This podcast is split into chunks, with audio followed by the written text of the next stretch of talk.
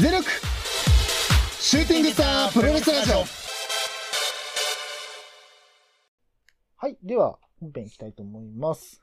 えっ、と、はいということで、まずですね、本編は、一発目はあれですかね。えっ、と、ベストオブスーパージュニアですね。えー決勝ということで、はいはい。えっ、と、ベストオブスーパージュニアがですね、えっ、と、前回あの、予想したときに、あの、あれだったね、うん。A ブロック1位通過と B ブロック1位通過がそのまま優勝決定戦すると思いきや、いろいろ調べてみたら、あれなんですね。1位と2位が、そうなんだよね。あの、トーナメントをやって、そうそうそれの、いあの、勝ち上がり2人が優勝決定戦っていう。はいはい。なんで、まあちょっと、いつものね、流れとちょっと違ったんだよね。そう、ちょっと違ったんだよね。まあでもね、あれなんですけど、えっと、それで、えっと、上がったのが、結局、誰だったんだっけ？ワトと、えっと、ちょっと待ってね、今調べる。はいはい。うん Wi-Fi がすごく弱い。Wi-Fi が弱いね。ワト、ティタン、ティタンええっとあれだ。デスペトー、ベイリベイリー、デスペか。ー、うんうん。の4選手の4選手か。が最後のことと。はいはいはい。だからさ、もうこの時点でさ、うん。予想俺ら予想してたのがさう、んちょっと変わってくるじゃない？そうなんだよ。クッシーがさう、ん。予想以上に苦戦しちゃってね、でもなんか、試合内容自体はすごいクッシーの試合さ、うんめちゃくちゃいい試合ばっかなの。うんうんうん。ただ勝ち星が繋がんないっていうさ、ね。そこがなんか面白かったうし、ん。で、デスペ絶対来るって予想だったじゃないですか。うん。二、人とも、うもう今年はデスペの優勝賞と思ってたら、まさか負けるっていうさ、ん。ね。純潔で負けるっていうねいや。これはね、ちょっと波乱だったんだけど、すただ、ごいなただごめんなさい。あの、予想屋の、予想屋長さんはいはいなんですけど、私、あの、この番組で、この番組の予想屋の私長さんなんですけども、はいはい。えっと、まあちょっとこれ、結構高確率当ててるからね。あの、まああの、優勝は一応別々たんで、まあ予想は外してはいるんで、まあそこは認めます。はいはいはい。ごめんなさい。うんうんあの、対抗に私長さん、えっと、A ブロック、ティタンを置いてます。で、はいはいはい。対抗、で、B ブロックの対抗、ワトを置いてます。そうなんだ優よね。勝、あの、優優勝決定戦に出た二人を、もう私対抗に入れてました。これすげえよな。ちょっとねなかなか今年はええね、当てれる、当てれなかったと思うのよ。ちょっとね、難しかった。まあ、ま、まあ、デスペ一択でしょと思ったから。いや、まさかさ、ワト来ると思わないし、まさかティタン来ると思わないから。なぜ俺はそこまで入れられそたかな。こ当てたのすげえな。ちょっとね、まあ、まあ、ただね、あの、まあ、言う、まあ、なんつうの、その、うん、まあ、まあ、あの、まあ、予想屋としてそこをね、和党をね、当てられなかったのはちょっとね、痛いんでね。まあ、ちょっとね、そこがね、まあ、こう、まあ、来いやー、ね、これは無事って。当てられねえってこんな、無理だよ普通はこ。れは無理だよ。ワトティタンは無理だよ。ティタンは無理よ。誰？だって、あの、ラジオ、あの、聞き返してもらえばね、うんわかると思うんだけうどん、長さんが対抗じゃあ、ワトでさ、え、ワトってなったからね。なんか俺がティタンって言で、ティタンも、おー、ティタンか、みたいなさ。ティタンか、おー、みたいなこと言ってたもんね。まさかここが来るとは思わねえよ。ね。ちょっとね、さすがにね、自分でね、あの、あの時ああは言ったけど、来るとは思ってなかった。うんただもう、ワトに関しては期待を込めて対抗にしたから、ね、言ってたもんね。もうそろそろあいつが上に来ないとまずいと。生え抜きが、うんいつまでもヒロムちゃん、ヒロムちゃん、デスペデスペじゃ多分やばいと。新日ジュニアの未来は暗いと。ちょっと先が思いやられるから、ここはワトが頑張った方がいいよねと。ただデスペには勝てないよっていう流れかなと思ってたんだけど、うんうん。まさかのね、まさかの。まさかだったね。そうね、ちょっとびっくりしたね。いや、ワトの快進撃もそうだけど、ティタンもすごかったからうんうね。ん。そうだよね。まさかこんなにね、来ると思うし、まあでも、ね、LIJ でさう、ん。なんだろう、こう、入ったはいいけど、成績あまり残せてないわけだかああ、ら、そっかそっか。そうだよね。ここで一発っていうのがねう、んどうしてもあったんじゃないかな。そうだよね。じゃあ、なんか執念みたいなの感じたよね。うん。じゃあどうします？ちょっとじゃあ、まあ、でもあれか。ちょっとじゃあ、決勝当日の話をちょっと自分の当日の話も込みで、ちょっと喋らせていただこうかなと思ってますけど、えっと、あれがね、結局、えっと、大田区で、何時にやってたんだっけな ?18 時スタートだったかな？結構ちょっと遅め、はいはいはいあの、日曜日にしては結構遅めの、うんうんうん。日曜日にしては結構遅めの開催っていうか、ゴングだったんで、うんうんまあ結構時間に余裕を持って行ったっていうような感じですね。で、今までだと、なんかこう、一通とさ、こう、駅で集合してとかさ、その、まあ、最寄り駅というか、地元のところで集まって、じゃあ行こっか、みたいな。で、あれがこうでさ、みたいな。今回こうだと思うんだよね、みたいな。わかるわ、みたいな感じでさ、今までだったらやってたんだけど、今回一人だから、そういうのもなく、なんかほんと淡々と、あのー蒲田駅に着き、で、蒲田駅から大田区総合体育館までのマップを開き、淡々と行って、はい。淡々と会場に着き、淡々と、え、席に座り、カメラをセットし、時間を待つみたいな。なんかね、すごいね、こういう言い方するとあれなんだけど、あ、一人で見に行くとこういう感じなんだっていうのを初めて体験したというか、あなんかこう、今までだったらさ、それこそ一通だったりとかさ、他の、なんか知り合いのさ、それこそカテプロさん。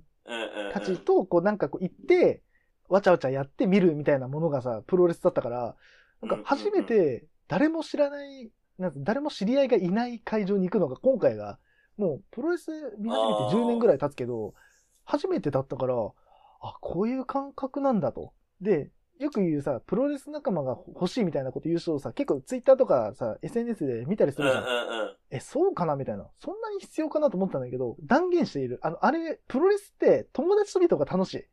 これはもう先に言うと、ああ、あそうね。の、知り合いと見た方が断然楽しい。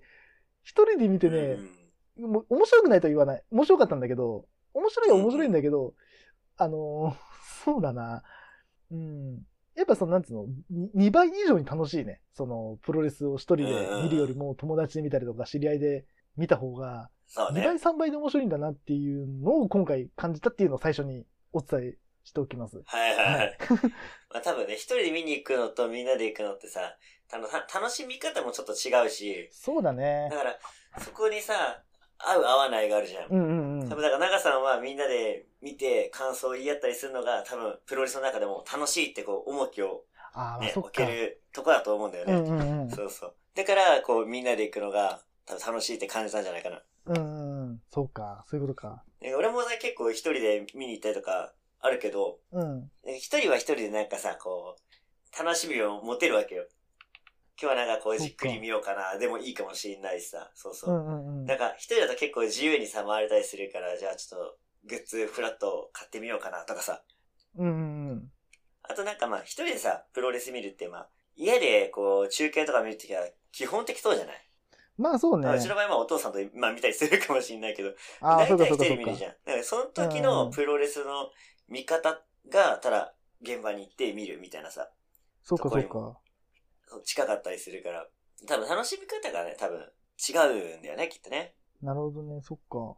うん、あ、まあ、ただ一個あるとしたら、あれかもね。あと、大田区はさ、はいはい。うん。一個いるとしたら、俺カメラでさ、その撮影するから、その、めちゃくちゃカメラに集中できたっていうのはあるかもしれない。その、人と喋りながらカメラ撮って、みたいな、こう、いろんなところに視野を広げる必要なくても、リングにだけ集中してればいいっていうのがあったから、まあ、そのカメラを撮るっていう点においては、一人でも、一人でもいいかなっていうのはあったかな。そこの部分においては。そうね。カメラでさ、あの、プロレス撮る人って結構一人で見に来てる人多いよね。うん。おいおい。やっぱなんかね、集中してこう、撮りたいのかもしれないね。そうだねやっぱ。そうやって、そこに楽しみをさ、置ける人は一人がおすすめかもしれないし。集中してね、こうまあ、人によるよね、だからね。そうだね。ただあれかな、あの、もう一個言うとしたら、カメラを、はいはい。あの、複数人でいてカメラで撮影するメリットとしては、めっちゃよく撮れたシーンを人に自慢できるっていう、すぐ自慢できるっていうところは、ああれかなあ。まあでも、それもカメラの醍醐味だよね。そう、あの、それこそ飛び技とかさ、めちゃくちゃ綺麗に撮れるわけよ。その、ハイフライフローとかもそうだけどさ、ムーンサルトとかもさ、綺麗にさ、こう待ってるところをさ、パッと撮った時めっちゃかっけえってなってさ、もうと、隣いに。いる人にさ、俺だったらいつにさ、めっちゃ撮れた、いいの撮れた、うわ、いいね、みたいな。多分、いや、確かにいいのよ。うわ、かっけえってなるからなるのよね。普通にさ、あの、なん、なんかダイビングエルボーみたいなやつだけでもさ、ちょっとでも飛んだ瞬間かっこいいのよ。うんもうなんか、空中に浮いてるとこふわっと感とかがさ、写真から伝わるもんね。うそうそうそうそう。わかるんだよね、す、すぐ。だからねちょっとね、そういう部分でね、いろいろこう発見というかね、はいはいはい。プロレス好きになっても、ねうんもう今年で、そうね、高校3年でプロレスを一通に進められてというかさ、連れて行ってもらってからもう10年経つのか、うんもう今年28だから、10年か、早いな。はいはいはい。10年で、10年経つわけだそう10年経ちました。で、初めてね、一人で見に行くっていう経験をしてみて、うんうん。なんつうのかな、こう、発見できたことだから、まあ、それも一個の経験かなと。その、そういう。そうだね。うん。で、俺がね、あの、座ってた場所が、えっと、どう言ったらいいんだろう。えっとね、左手に赤コーナー、右手に青コーナーの席だったんですよ。ほうほう。で、正面か後ろかって感じかな。そうだね。で、あのさ、よくさ、あの、か、なんつうの、あの、ま、マイクでさ、コールされるときあるじゃん。例えば、岡田和親とかさ、棚橋博とかさ、今回だとワートとかさ、あの、マスターワートとかっていう、あのさ、あの、岡田とさ、棚橋だとわかるんだけどさ、あの、ポーズするじゃん。よく、あの、リングに上が、あの、リングというか、ポストに上がって、コーナーでねコーナーポストに上がってやる。あの、自慢で言うとさ、あの、あれなんですよ。えっとね、岡田とタナが完全にこっち向いてね、あの、ポーズやってくれてるんで、完璧に激写できてるんですよ、今回。おお。ドンピシャなんですよ。それはすげえ、そ、それはいいそう、ね、めっちゃいいんですよ。うんうんうん。で、席とかってさ、あれさ、あの、発見するまでどこかわかんないじゃないですか。その、まあ、なんつうの？うんうん。まあ、あと、出てきてもさ、なんとなく、それを想像でさ、うん場所がわかる人も少ないだそうろうから、ね。そうそうそう。す、あの、なんつうの？こう会場に行って、あの、なんつうの、えっと、配置図とか座席表を見て、あ、こっちかな、つって、こう、座席についてる番号を見て、あ、ここか、みたいな。で、リング見て、あ、今日ここか、みたいな。あ、今日ちょっと近いなとか、あ、ちょあるよねちょっと。遠いかもな、とかさ、あるけどさ、今回俺あれなんですよ、あの、2階席 ?2 階席って言ってもあれ別になんか、あの、完全にくくられてるわけじゃないんだけどさ、大田区総合体育館って、うんうんちょっとこう上の方から、ほぼ、ほぼ一番上ぐらいで、一番さ、あの、うん。うんうん。結局、チケット取ったのがあれいつだったっけな？あの、あれですね。えっと、テンプロの、テンプロの新木場大会を、あの、一通と、そうそうそう。一緒に行っね。たっていう、あれがまああるまあそれ話もまあちょっとちょろっとできてもいいんだけど、あのはいはい。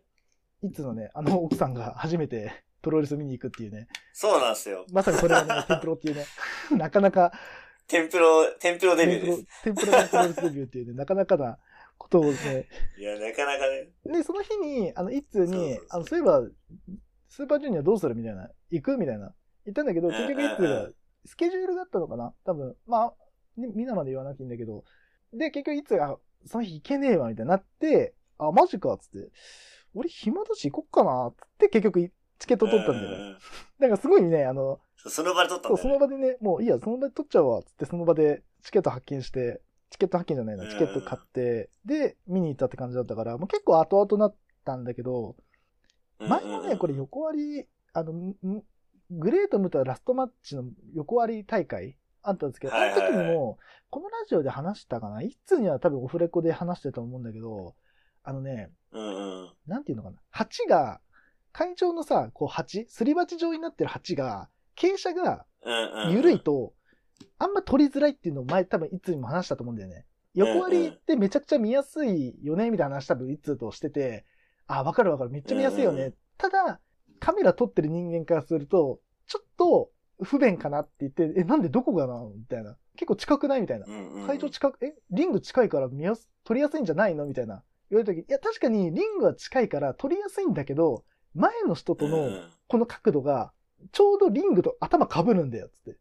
うんそうだから、いいシーンだと思って、アップにした瞬間に、影が入ってきて、なんだと思ったら、前の人の 頭だったりするから、お個人的には結構傾斜があった方が撮りやすいんだよね、みたいな話をしたと思うんだよね。多分、一通に。うんうんで、そうねで、それ一通にそんな話をして、で、大田区でカメラで撮ったの今回初めてなんだよ。大田区何回か行ったんだけど、その時まだカメラ持ってなかった。ああ、そうかそうか。うんうんだから、こうカメラを持って思ったのが、結構、大田区も、傾斜はまあ、そんなにがっつが、がっつり傾斜があるわけじゃないんだけど、でもうんうん意外とね、見や、見やすいっていうか、カメラで写真、プロレスを撮るんだったら結構いいかもしれないなと思った、今回。うんうん。なんていうのかな？で写真見てても結構うさん、あれ、コーナーポスト側じゃない？そうそうそう、今回の席がこんなポス。トがそう。なポーズもそうだし、技とかも多分さ、正面に向いて、こう技をやるように多分意識してると思うんだよね。そうだね。うん。まあ、プロレスラーじゃないかわかんないけどさ、うんうんうんで、結構技とかもさ、正面から取れるっていうのはありがたいそうよね。、本当にねこ、の方向。あのー、マカベのさ、キングキングコング2とかもさ、もう真正面だったりとうんうかさ、んうん。それこそまあ、決勝やったティタンの、あの技なんなんだろうな。うんうん。やっぱ飛び技とかさ、やっぱスーパージュニアだからさ、飛び技やっぱ、連発とかするからさ、うんうんうんやっぱこう目の前でやってくれるんだよね。そうね。そう。だからね、そういうところで言うと、あのコーナーポスト側のところの席はすごいね、カメラを持ってる人間からすると、めちゃくちゃいいポジションだったなっていうう。んうん。なんか、そうね。今回いいポジションだったね、これね。結構いいポジションでした、私からすると。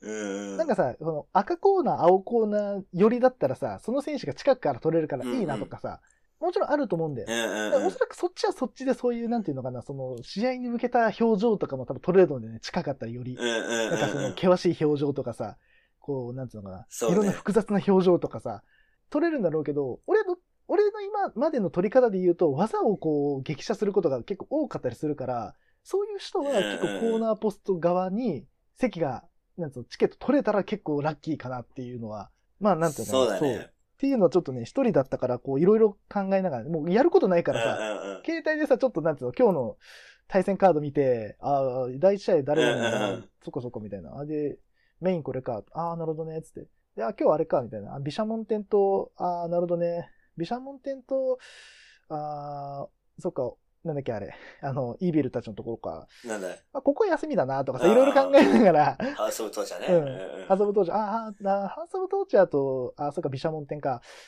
うん、ここいいや、みたいな。ここそんな取んなくていいや、とかさ、いろいろ考えてやったんだけど、それでもさ、ビシャモンも取ってやれよ、ちゃんと。一応と、一応取って、一応取ったけど、一応取ったけど、あの、枚数はすんげえ少ない。第5試合。あー うん第5試合、そのままで少ない。まあでも、ビシャモンとさ、うんハウスオブトーチャーはさ、でもこれあれでしょあの、そのまま、あの、ドミニオンにつながる試合だったからさ。あの、試合、い一応だから、一応ね、あの、注目のカードよ。注目カードなんだけど、あの、うん試合中はほとんど取ってない。あの、試合中は、うん、そうだね。あの、終わってからだね。終わってからごちゃごちゃし始めたところは取った。なんかあの、なんか、まあ、あそ、あれがメインなところあったそう、からな、あの、う今回のいや、試合は。正直さ、第5試合のわちゃわちゃじゃん。第5試合わちゃわちゃ大会じゃん。うんうんうん。あそこに関しては。そうね。だからね、そんな別に集中してみるあれでそう。もないなだか。らその瞬間ちょっと休憩っつって。で、あの、カメラのバッテリー変える時間みたいな。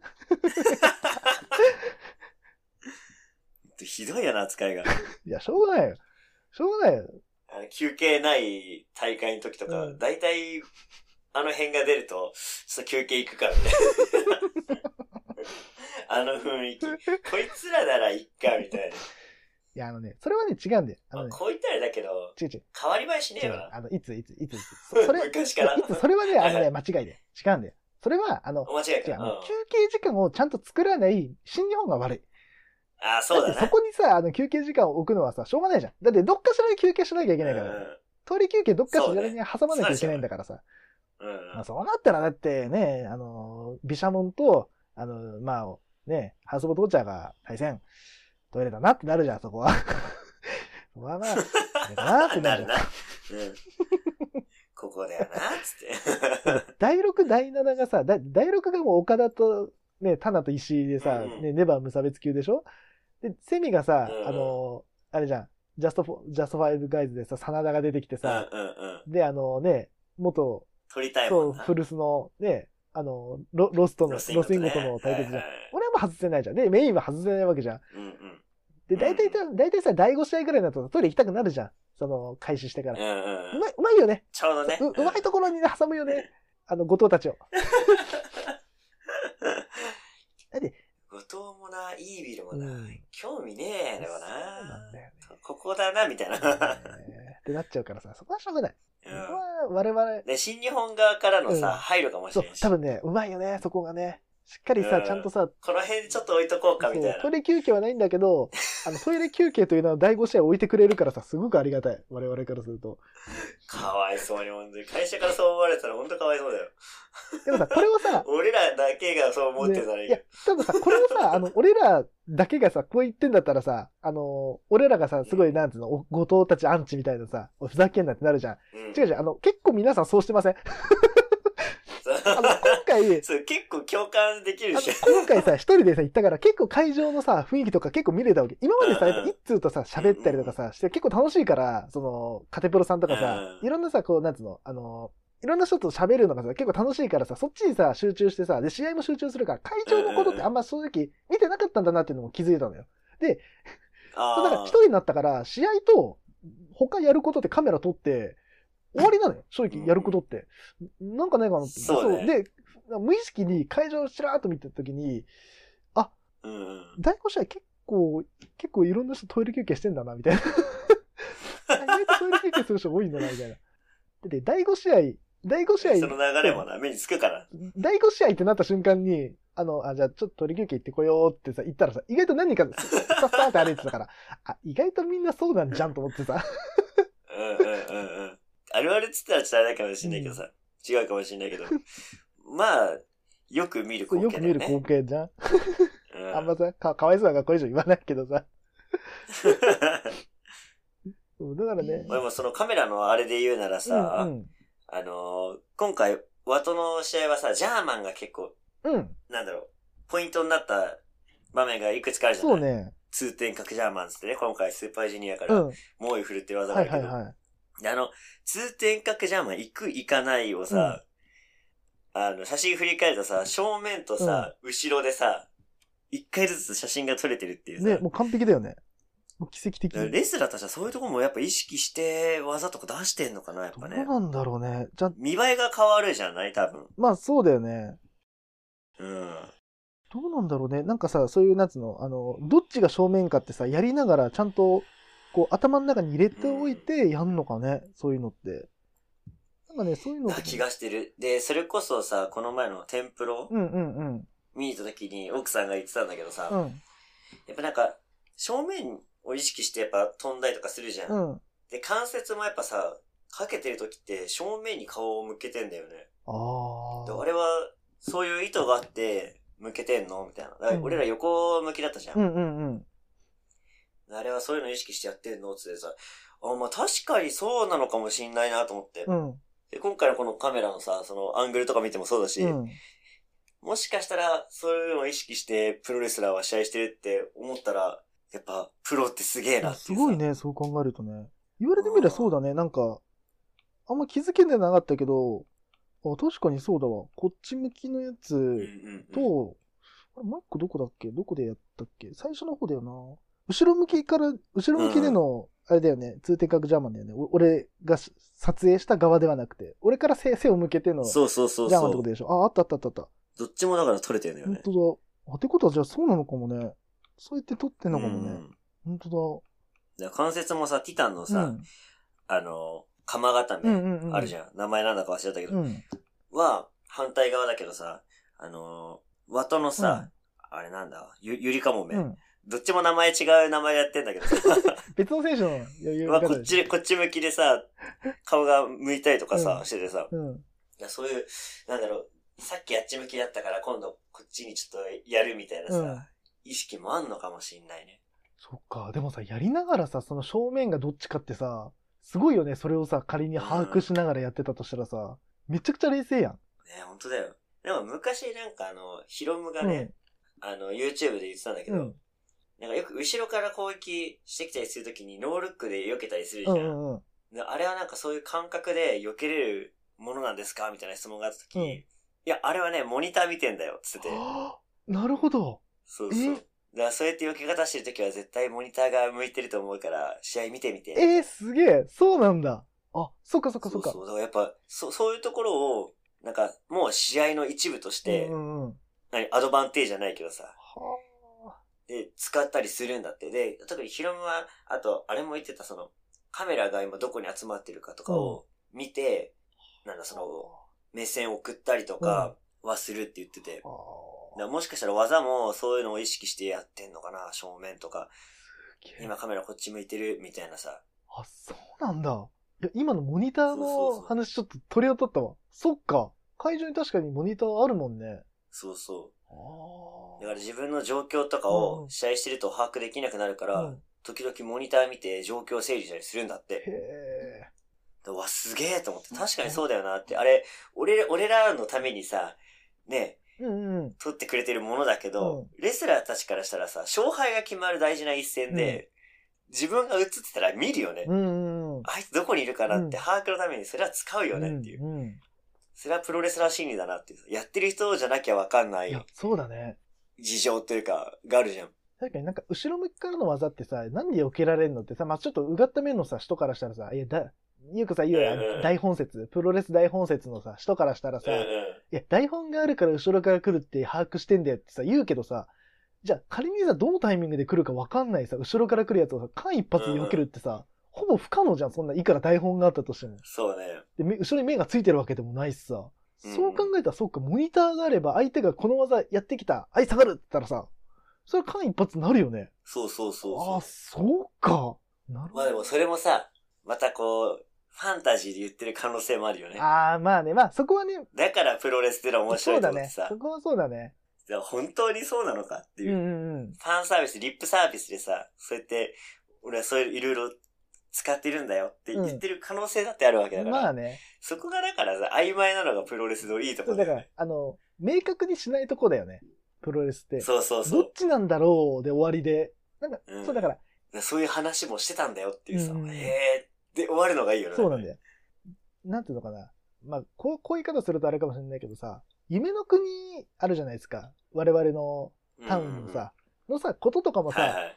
ミッキーすごいなとかさ、だからよくさ、ミッキーの都市伝説とかさ、あそこのさ、都市伝説とかあるじゃん。そのさ、真相がどうとかさ、もう、野暮じゃん。そこをさ、言うのって。仮にさ、ね本当にそうだったとしてもさ、それを言うのは野暮じゃん。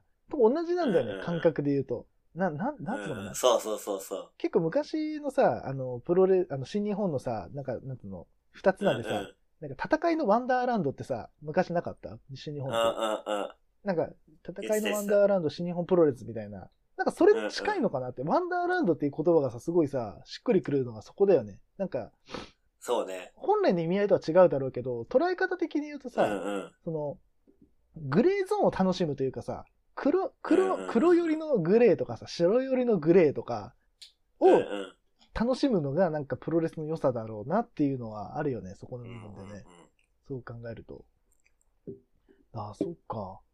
確かに一理あるかなと思ったよね。その相手もさ、その確かにモニターがさ、モニターというかさ、カメラ映りのいいところでさ、うんうん。相手の後ろから、まあ、ヒロムちゃんが相手だと思うけどさ、背後からさ、うん攻撃したいと思うから、それは映りのいいところで撮るじゃん。で、受けてる本人からしたら、まあ、なんつうの、食らう人間だからさ、映りのいいとこで食らわれるってことはさ、あ、なんかなんつうの、表裏一体というかさ、裏を返せば自分が後ろから映る、後ろから食らう場所をさ、ね。がっつりカメラに捉えてくれてるから、わかりやすいよね、うんそこはね。そうか。